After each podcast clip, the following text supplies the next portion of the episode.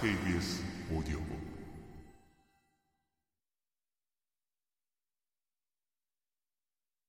80년대 대학가에서는 그들의 낮과 밤, 겉과 속을 상징하는 두 종류의 노래가 불려졌다.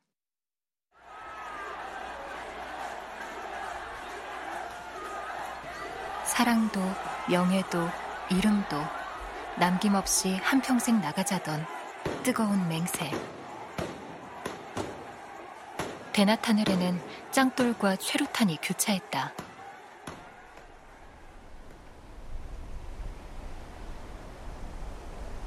난 네가 좋아하는 일이라면 뭐든지 할 수 있어. 외딴 밤 바닷가에 모여든 외인구단 루저들은 지옥 훈련을 견디며 저마다의 청춘을 거머쥐려 했다. 모든 것이 심각했다. 가벼움은 구석에 내몰려 숨도 쉬지 못하고 있었다. 어떤 감정에 관해 이야기할 때 처절하기까지 하지 않으면 그건 감정이 아니었다.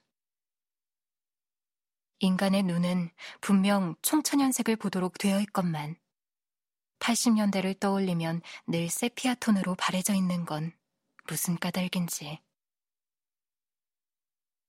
소비에트 연방이 속절없이 무너져 내리며 인류의 거대한 실험이 불현듯 막을 내렸고 90년대가 열렸다.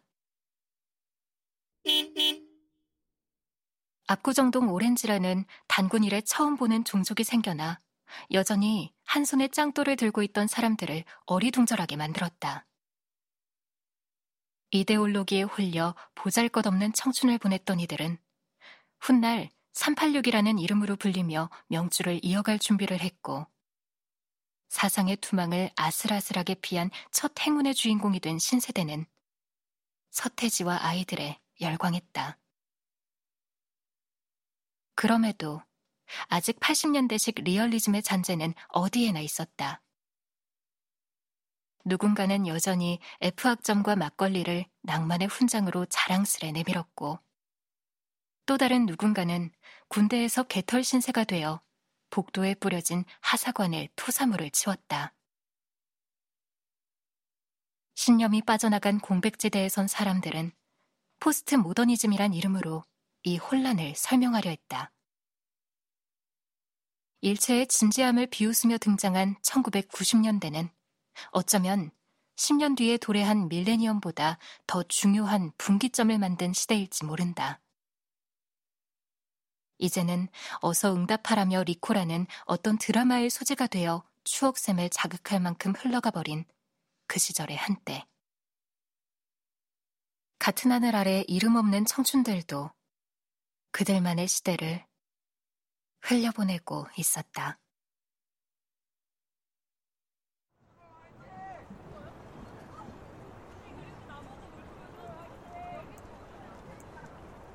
서울 강북 어느 대학의 운동장에서는 막 때 아닌 달리기 시합이 벌어지려 하고 있었다.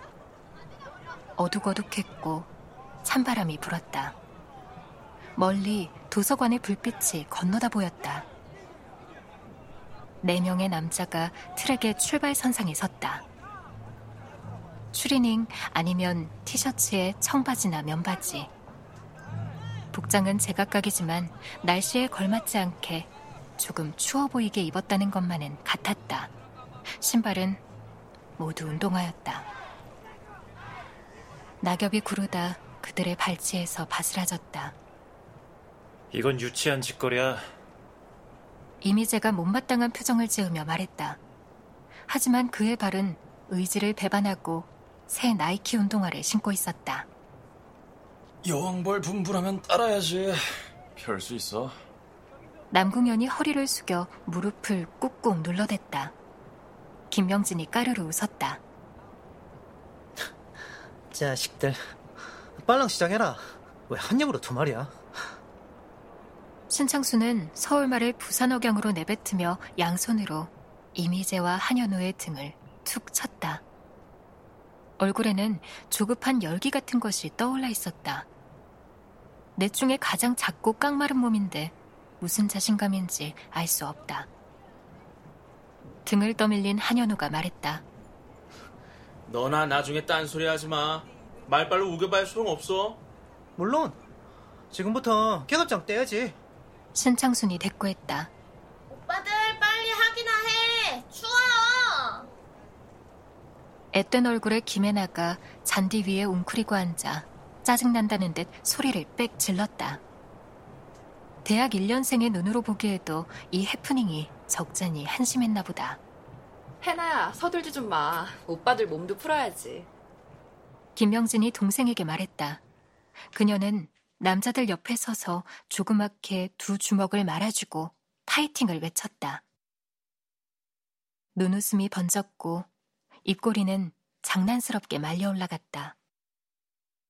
불문학과 4학년인 김명진의 온몸에서 청춘의 발랄함이 발산되고 있었다. 크고 또렷한 눈망울엔 미래에 대한 흔들림 없는 믿음이 깃들어 있는 것 같다. 이마에서 콧날까지 물결처럼 흘러내린 선. 석회처럼 하얀 피부, 부드러운 턱. 눈옆까지 차분히 내려오던 머리카락은 어깨 근처에서 풍성하게 물결쳤다. 무릎까지 내려오는 스커트에 꽉 끼는 블라우스, 짧은 밤색 외투를 입었다. 남자들을 부를 때 명진은 당시 유행하던 호칭인 형 대신 오빠라고 했는데 조그만 입술이 가볍게 터지며 나오는 그 울림은 남자를 못 견디게 만들었다. 보는 것이 믿는 것이다 라는 말이 있는데 명진에 관한 한 보는 것이 사랑하는 것이다 라고 해도 좋았다. 명진을 본 남자들은 모두 그녀를 좋아했다. 남궁현, 이미재, 한현우, 신창순 네 사람은 불문학과 입학 동기였다.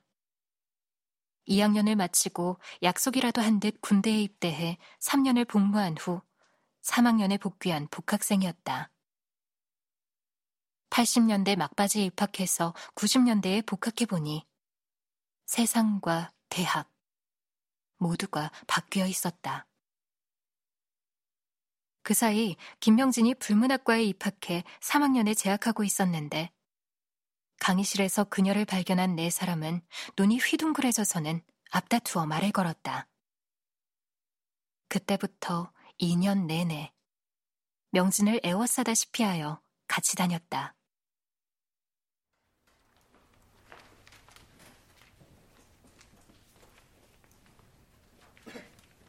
수강 신청표도 명진의 것을 거의 복제했고 밥도 같이 먹었다. 명진이 도서관에 가면 옆자리에 책을 펴놓고 잠이라도 잤다. 다른 남자들은 이들이 워낙 법석을 떠는 통에 떨어져 나갔다. 그리고 네 사람이 남았다. 김명진을 정말 좋아해서라기보다는 노땅인 그들과 놀아줄 다른 후배가 없어서라고 헐뜯는 이들도 있었다. 그들도 딱 부러지게 부인하지는 못했다. 서로 남녀의 색깔은 옅었다.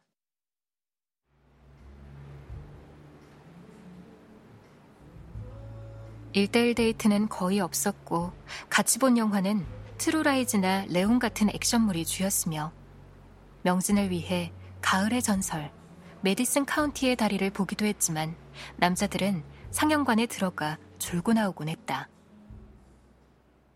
오고 간 선물이라고 해봤자 밸런타인데이 때 공평하게 건넨 가나 초콜릿 정도가 전부였다. 그런데 돌연 사정이 변했다. 네 사람이 거의 동시에 김명진에게 청혼한 것이다. 갑작스런 청혼이었지만 우연이라고는 할 수 없었다. 경위는 이러했다. 졸업을 앞두었다고는 하나 아직 나이도 고만고만하고 직장도 구하지 못한 상태라 결혼 같은 건 생각지 못하던 차였다. 그런데 신창순이 돌발 행동을 했다. 그가 김명진과 만나 꺼낸 말은 사귀자도 아니고 사랑한다도 아니었다. 대담하게도 결혼하자였다.